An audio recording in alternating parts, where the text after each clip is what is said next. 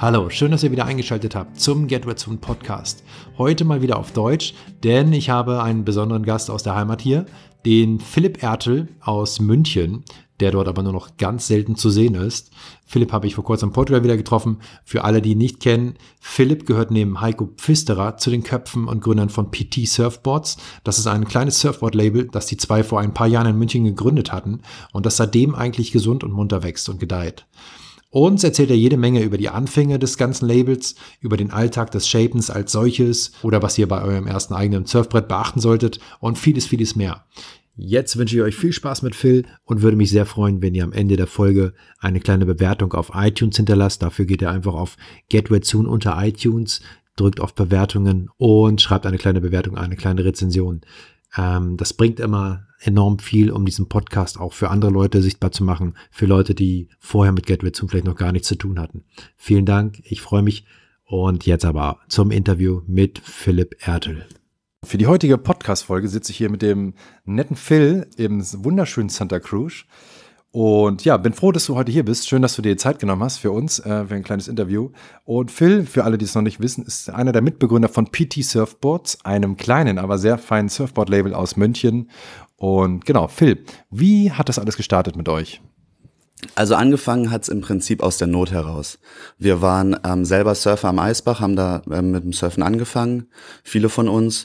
Und äh, damals zu der Zeit, 2006, 2007, war einfach die Brettauswahl nicht da. Und äh, ja, aus der Not heraus mussten wir uns äh, selber Boards bauen, weil das äh, Verschicken aus Portugal als Beispiel zu teuer war und die gebrauchten Boards, die halt die Leute aus dem, aus dem Urlaub mitgebracht haben, nicht speziell für den Eisbach äh, optimal geeignet waren. Und äh, dann haben wir es uns einfach selber beigebracht und versucht, die Shapes so zu optimieren, dass sie dann wirklich auf die Welle angepasst sind und gute Performance liefern können. Wie, äh, du meintest gerade selbst beigebracht. Habt ihr euch Videotutorials reingezogen oder irgendwelche Anleitungen bei echten Shapern nachgeschaut oder wie habt ihr das gemacht?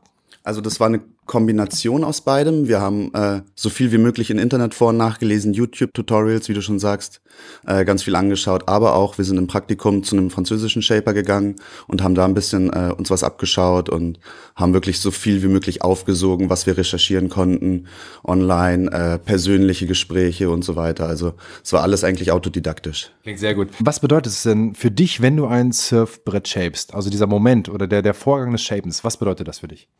Das ist eine sehr interessante Frage. Also ähm, wenn ich vor allem für mich selber ein Surfboard shape, weiß ich natürlich ganz speziell, welche, welche Form, welche Eigenschaften dieses Board haben soll. Wenn es ein Surfboard für einen Kunden ist, dann ähm, versuche ich mir vorher so viel Gedanken wie möglich zu machen, habe schon eine grobe Idee im Kopf, die dann aber während des Shapens, während des Prozesses immer mal wieder in die eine oder in die andere Richtung geht, bis dann wirklich äh, dieses, ob, diese optimale Kombination aus allen Elementen da ist und ähm, dann diese Überzeugung am Ende des Surfboards-Shapens oder während des Prozesses des Shapens, das ist eigentlich ziemlich cool. Also man versucht dann schon, sich reinzuversetzen in diesen Surfer, der vielleicht hier oder da seine Schwachstellen hat, sei es Wellen anpaddeln oder Turns. Und dann versucht man einfach diese kleinen, aber feinen Unterschiede pro Board jedes Mal auf diesen äh, Surfer anzupassen und äh, setzt schon viel Energie und viel Emotion, würde ich sagen, da rein. Und das macht Spaß, das ist cool. Und wir lieben Surfen und das versuchen wir halt eben weiterzugeben, diese Passion und diese Leidenschaft für Surfen. Wie lange sitzt ihr an einem Brett? Gibt es da so einen Durchschnittswert? Es gibt als Beispiel kurze Flussbretter, ähm, die wir kennen und die jetzt keine besonderen äh, Special Features haben. Das sind so fünf bis sechs Stunden komplette Arbeitszeit je länger das Board und je abgefahrener das Board ist, desto länger dauert es dann natürlich. Also so ein Malibu oder Longboard kann schon mal acht Stunden Arbeit in, äh, investiert werden. Wie viel Prozent äh, arbeitet ihr per Hand und wie viel mit Maschine? Also der Ablauf ist folgender. Ähm, wir haben eine CNC-Fräse und haben die, die Shapes am Computer gemacht. Ich würde es noch als Handarbeit bezeichnen. Das Fräsen der Maschine, das dauert so ungefähr eine Stunde bis eineinhalb Stunden. Da wird dann keine Hand natürlich angelegt, aber der Rest ist dann wieder Handarbeit. Also von diesen sechs Stunden sind ungefähr 1,1,5 Stunden äh, von der Maschine und der Rest, den machen wir komplett per Hand. Das heißt, das äh, Shapen, das, das äh, ähm, Sanden des Boards, das Finplug-Fräsen, das Glassen, und äh, bemalen, das ist alles komplett Handarbeit und kann auch gar nicht von der Maschine ersetzt werden eigentlich. Okay. Okay, super. Ähm, wenn jetzt jemand bei euch ein Brett bestellt, wie intensiv sind diese Vorgespräche? Ihr, ihr müsst ja wahrscheinlich erstmal einige Details von der Person wissen, die dieses Brett haben möchte. Also je intensiver das Vorgespräch, desto besser. Das kann natürlich äh, zu, zu intensiv auch werden, wenn die Leute sich selber schon zu viele Gedanken machen und zu viel selber recherchiert haben und versuchen, so viel wie möglich Input zu geben. Das ist dann meistens schon zu viel. Aber so ein bis zwei Stunden Telefonat äh, oder ein persönliches Gespräch, am besten noch mit, mit anderen Boards, die die äh, Person selber gesurft haben, ähm, ist dann eigentlich der Optimalfall. Eineinhalb Stunden, sowas im Schnitt kann man rechnen, ja. Okay. Wo produziert ihr hauptsächlich in München oder seid ihr auch anderweitig unterwegs? Also wir hatten äh, eine 60 Quadratmeter Werkstatt bis vor einem Dreivierteljahr in München, haben die dann aber aus, äh, aufgegeben aus privaten Gründen. Heiko, mein Geschäftspartner und guter Freund, äh, hat eine Familie gegründet, Haus gebaut, ist jetzt Papa geworden und äh, ich wollte einfach mehr surfen gehen, ich wollte selber mehr am Ozean sein. Deswegen haben wir die Produktion jetzt ausgelagert. Und ähm, auch dieser Prozess war eine neue Erfahrung für uns. Wir wollten natürlich die Qualität beibehalten, die wir gewohnt waren. Und ich würde sagen, wir haben ganz gute Bretter gemacht und die Qualität, die wir jetzt von unserem äh, Partner bekommen, die ist 100% zufriedenstellend für uns, würde ich sagen. Ja. Nun lautet der Name ja PT Boards. Wie seid ihr auf den Namen gekommen? Ähm, der Name, der existierte vorher schon. Wir hatten eine kleine Eisbach-Crew Frag mich nicht warum, aber wir haben uns Penis Trigger genannt. Ähm, Penis, weiß wahrscheinlich jeder, was es ist. Der Trigger, der Abzug von der Pistole und dann hatten wir ein, ein schönes Logo, eine Pistole mit dem mit, mit, exakt so. äh, ja, pubertäre Jungs, die äh, irgendwie anders sein wollten. Ja, die Initialen äh, PT kommen dann von Penis Trigger von unserer Crew. Wir haben unsere Surfboards auch früher unter dem Namen Penis Trigger verkauft. Als alles angefangen hat, wurden dann aber äh, öfter mal angesprochen, dass die Leute vielleicht nicht unbedingt ein primäres Geschlechtsteil äh, auf ihrem Surfboard haben wollten. Lustigerweise kommt's jetzt wieder. Die Leute wollen wieder Oldschool werden und sagen, ah, ich will die Pistole wieder auf dem Surfboard haben. Also wir sind unseren äh, Wurzeln treu geblieben und haben unsere Eisbach-Crew da mit einfließen lassen und wollten immer noch ein bisschen anders sein einfach. Okay, cool. Ähm, der, du bist ja auch viel auf dem Eisbach gesurft. Was ist der Unterschied zwischen, für dich zwischen Eisbach und Ozean? Oh, das ist, da könnte ich jetzt eine, eine Stunde drauf antworten auf die Frage. Das sind, das sind mehrere Faktoren. Also einerseits ist es, die Eisbachwelle ist immer da, die ist immer konstant, die ist immer gleich und ist jetzt keine große äh, Herausforderung, wenn man sie einmal gesurft ist. Im Meer ist es natürlich was anderes. Jede Welle ist unterschiedlich, Welle lesen, Welle anpaddeln. Bei großen Bedingungen ist es äh, in die eine Richtung äh, anspruchsvoller. Bei kleinen Bedingungen muss man halt zum Beispiel mal mit dem Longboard surfen gehen, ist auch wieder ein anderes Surfen. Und am Eisbach geht's halt mehr darum, Tricks zu performen, ab einem bestimmten Level höher zu springen, mehr Spray rauszuhauen. Und ähm, es ist eher so ein Playground, so eine kleine, kleine Skate-Area, äh, so ein bisschen, sagen viele. Und ähm, dieser soziale Faktor war für mich am Eisbach immer ein bisschen größer als der, der sportliche, muss ich sagen. Also ich habe es genossen, mit den Freunden, mit den Jungs surfen zu gehen. Nicht nur mit, mit den äh, Penis-Trigger-Jungs, sondern mit allen anderen, sei es äh, die Fuss-Crew oder alle anderen. Das war einfach immer eine, eine schöne Sache, an Eisbach zu kommen, freundliche Gesichter, Hallo zu sagen, Bier nach dem Surfen zu trinken und in der Sonne zu chillen. Am Meer ist es ähm, eher andere Kulturen kennenlernen, nicht die gleichen Gesichter jeden Tag zu sehen, ein bisschen entdecken, ein bisschen Abenteuer. Also das ist allein von diesem Umfeld her schon ein, ein, Unterschied. Und das Surfen an sich natürlich auch eine ganz andere Sache. Also am Eisbach äh, kommt das Wasser von vorne und drückt nur aufs Tail. Das heißt, man hat relativ viel Speed und kann dann halt aggressive, radikale Manöver machen, wobei es im Meer, wie gesagt, jede Welle ist unterschiedlich und je nachdem, wie die Welle ist, muss man auch sein Surfen dann anpassen und adaptieren. Wann hattest du deinen ersten Kontakt mit der Eisbachwelle beziehungsweise mit dem Ozean? Was war vorher da? Ich bin nicht stolz darauf, das zu sagen, aber ich habe mit dem Eisbach angefangen, aus der Not heraus. Ich habe mich, äh, ich habe relativ viel Fußball gespielt früher, als ich jung war und habe mich andauernd verletzt.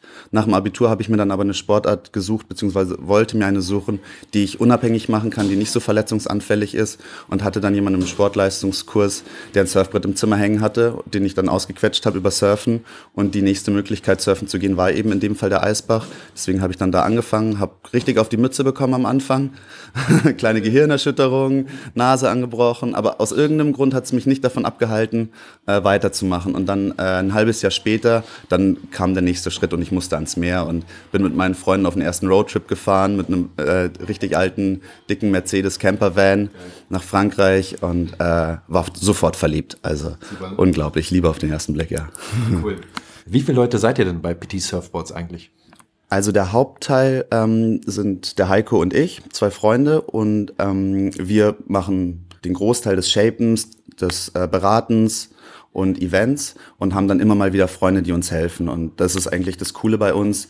Wir haben immer eine Crew dabei, die das aus Spaß machen, die das aus der Leidenschaft heraus machen und ähm, da jetzt kein Geld unbedingt dafür wollen oder sowas. Natürlich äh, gehen wir dann auf Surftrips zusammen und testen ein paar Bretter zusammen. Also es ist einfach eine coole Community und der Hauptteil der, der Arbeit äh, besteht aber für Heiko und mich dann. Wenn ich jetzt bei euch ein äh, Brett bestellen möchte, worüber sollte ich bereits Bescheid wissen?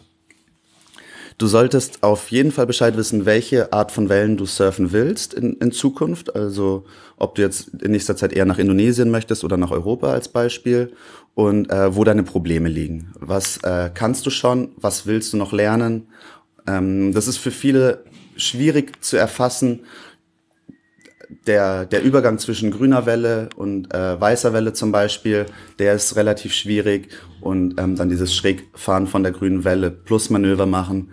Da sollte man am besten vielleicht vorher schon mal mit einem Freund Videos machen, damit man sich selber mal sieht und das dann am besten dem Shaper, in dem Fall uns, dann zeigen kann, damit wir uns noch ein besseres Bild machen können. Mhm. Okay, super. Wie viele Bretter stellt ihr im Jahr ungefähr her? Gibt es da schon so einen Durchschnittswert? Ähm, ungefähr 100 bis 120 Bretter verkaufen wir pro Jahr. Okay, super, das ist schon cool, ne? Ja, auf jeden Fall prozentual gesehen, wo kommen die meisten Bestellungen her? Noch nach wie vor aus München oder schon viel online?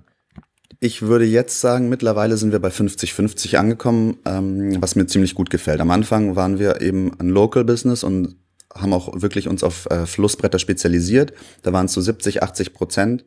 Ein paar sind dann schon langsam auf die Meerbretter zugegangen. Aber es ist halt beim Surfen so, du kennst es selber, die großen Namen, denen vertraut man natürlich mehr. Wenn, wenn man weiß, das Surfboard wird von Kelly Slater gesurft, dann wird es wohl funktionieren. Und ähm, diesen ähm, Weg, den mussten wir natürlich auch beschreiten. Am Anfang haben die Leute uns nicht vertraut, dass äh, Meerbretter funktionieren. Da waren wir im Flusssurfen relativ gut dabei und deswegen sage ich, bin ich jetzt mittlerweile froh darüber, dass die Leute das Vertrauen in uns haben, dass unsere Meerbretter auch funktionieren und das tun sie auch. Wir haben ein paar ganz gute deutsche Meersurfer, die wir unterstützen, die die deutsche Meisterschaft ADH Open schon gewonnen haben. Und ja, mittlerweile ist es 50-50 online und äh, aus München. Ähm, was würdest du sagen, macht eure Bretter besonders?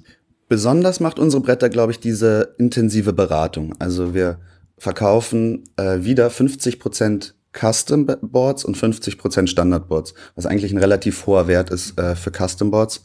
Und ähm, wir gehen wirklich auf jedes feine Detail an. Wenn jemand sagt, er hat beim Turn Probleme und bekommt das Rail nicht ins Wasser, dann ähm, gehen wir an die Computerdatei hin und machen die Rails ein bisschen kleiner, ändern den Tailrocker vielleicht ein bisschen.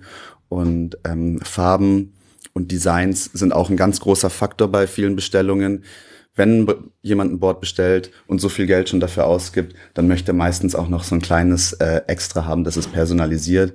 Und da sind wir dann auch äh, immer bereit, äh, schöne Farben, Tinted Resin, schönes Design dazu zu machen. Zum Thema Nachhaltigkeit, das ist ja allgemein in der Branche gerade ein Riesenthema.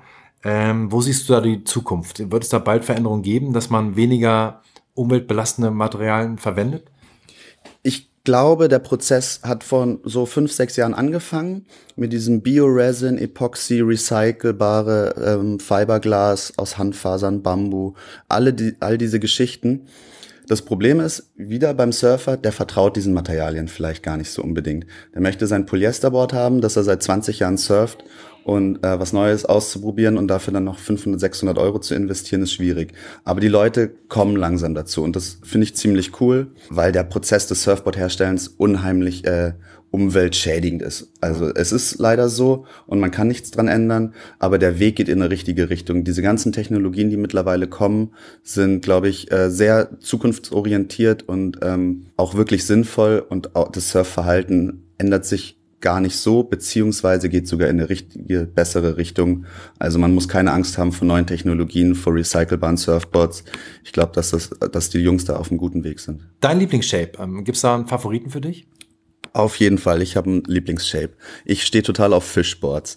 Sei es äh, mit zwei, drei, vier oder fünf hin, aber Fishtail ist für mich so das, die Spaßgarantie schlechthin. Ein bisschen mehr Auftrieb, ein bisschen mehr Volumen, ähm, viel Speed und darum geht's im Surfen, Spaß haben. Und ja, mit einem kurzen, breiten Board, das so ein bisschen auch an Eisbach äh, erinnert, ähm, da kann ich das rausholen, was ich eigentlich machen möchte. Und wenn die Wellen dann ein bisschen größer werden, dann steige ich vielleicht auf einen Single Fin oder auf ein Shortboard um. Aber so von ein bis fünf, sechs Fuß surfe ich eigentlich nur Fisch. Fisch habt ihr ja auch bei euch. Was zahlt man dafür ungefähr? Ja, also die Boards fangen so bei 600 Euro an und je äh, abgefahrener man gehen möchte mit äh, verschiedenen Fin-Setups, äh, Carbonverstärkung hier, Tinted Resin da, ist natürlich nach oben hin keine Grenze gesetzt, aber ähm, zwischen 600 und 700 Euro hat man auf jeden Fall ein Top-Board dann. Okay, super. Vom Shapen leben, ist das möglich heutzutage oder macht ihr noch andere Jobs nebenbei? Also vom Shapen leben wäre möglich. Es ist aber sehr zeitintensiv und teilweise auch gesundheitsschädigend, würde ich sagen. Und das ist auch der Grund, warum wir nicht davon leben wollten am Ende. Man müsste 40, 50 Stunden in der Werkstatt verbringen und wirklich durcharbeiten. Mhm. Unsere Jobs äh, sind jetzt, Heiko ist gelernter Chemieingenieur und ist im Rapid Prototyping unterwegs.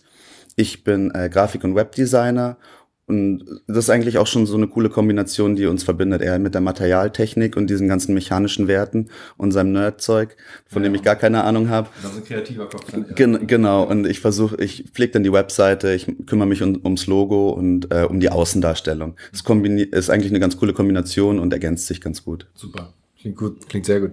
Was bedeutet der Ozean für dich? Ui, der Ozean. Oh, das ist eine sehr philosophische Frage. Der Ozean bedeutet eigentlich sehr viel. Ich hätte es früher nicht gedacht, aber ich möchte den Ozean nicht mehr missen. Ich möchte eigentlich mein Leben am Ozean verbringen. Ähm, das muss gar nicht mal mit Wellen verbunden sein, selbst wenn kein, wenn es flat ist oder total stürmisch, am Ozean sein, aufs Meer schauen, der Geruch, äh, das Gefühl auf der Haut, das ist unbeschreiblich. Das hat sowas von Freiheit und von Grenzenlosigkeit und ähm, hat was äh, Meditatives fast schon. Ja. Hm, gibt es irgendwas, was du den Hörern noch mitgeben würdest, mit auf den Weg geben würdest? Also Leute, die zum Beispiel äh, mit dem Surfen anfangen und noch nie einmal gesurft sind, vielleicht sogar. Also Leute, die noch nie gesurft haben und wirklich äh, surfen lernen wollen, den würde ich empfehlen, in Europa einen Kurs zu machen. Frankreich, Spanien, Portugal, Marokko zählt zwar nicht zu Europa, aber ist nah dran, ist auch wunderschön. Ähm, es gibt unendlich viele Möglichkeiten, surfen zu lernen, aber ein Kurs meiner Meinung nach eine proper Instruction ist sehr hilfreich. Mhm. Und ähm, die Leute, die surfen oder äh, anfangen zu surfen, denen würde ich sagen, nehmt das nicht zu ernst, den Sport. Es geht um Spaß, es geht um, darum zu lachen und um Freunde zu finden und das Leben zu genießen. Und das ist eigentlich der Spirit. Also man soll nicht zu verkrampft sein beim Surfen und äh, vorm Surfen und nach dem Surfen, sondern entspannt euch, habt Spaß, relaxt, lacht und genießt das Leben. Ja. Finde ich sehr gut. Gerade, also ich merke es ja auch gerade letztens wieder auf Bali gewesen. Und es, ich, man hat das Gefühl, die Stimmung wird aggressiver teilweise in Lineups, oder? Was sehr schade ist eigentlich. Also, dass viel ego-behaftetes Verhalten dort herrscht und ähm, man denkt, oh, wow, krass, dann nehmen Leute jetzt eine Welle und denen ist egal, ob da gerade jemand duckdived und die mit der Finne mal schnell die Achillessehne durchschneidet oder so. Ja, total. Also das ist eine Entwicklung, die halt mit der Kommerzialisierung und mit diesem Massentourismus zu tun hat. Und dieser echte Surf Spirit geht ein bisschen verloren, leider. Mhm. Ähm, wenn, allein wenn ich schon sehe, dass die Leute ihre Zigarettenkippen vorm Surfen ja. an den Strand werfen und ein Surfbrett unterm Arm haben, mhm. das hat für mich nichts mit Surfen nee, zu tun. Eben, genau. Ich hatte das letztes Jahr, glaube ich, auch. Da waren wir in Caparica und da auch ein Surflehrer kam raus mit Kids irgendwie. Da waren so alle von 10 bis 14 Jahren alt. Und es war keines dieser Kinder hat irgendwie gelacht. Also dieses diese Freude in den Augen dabei gesehen. Das waren eher alles so verkrampfte Competition-Gesichter, was ich total schade fand. Und auch der Surflehrer selber war total die Agro-Stimmung die ganze Zeit. Und dann dachte ich, wow, shit, ey, wenn die jetzt schon von so einer Art Vorbild so großgezogen werden, fand ich total schade. Ja, ja. Und vielleicht ist es dann auch unsere Aufgabe, ein bisschen den Leuten äh, zu zeigen, dass es Spaß ist, dass es schön ist. Mhm. Ich bin äh, nebenbei noch Surflehrer und das ist auch, was ich äh, versuche den Leuten zu vermitteln, dass es um den Spaß geht und nicht um die Competition oder ums Bessersein. Das ist es genau. halt eigentlich. Schönes Schlusswort. Phil, vielen Dank dir. Schön, dass wir das Gespräch hatten. Bis bald im Wasser. Ja, sehr gerne. Alle Links zu dieser Folge sowie zu PT Surfboards findet ihr wie immer in den Show Notes unter iTunes oder in eurer Podcast-App. Also bis dahin, ciao.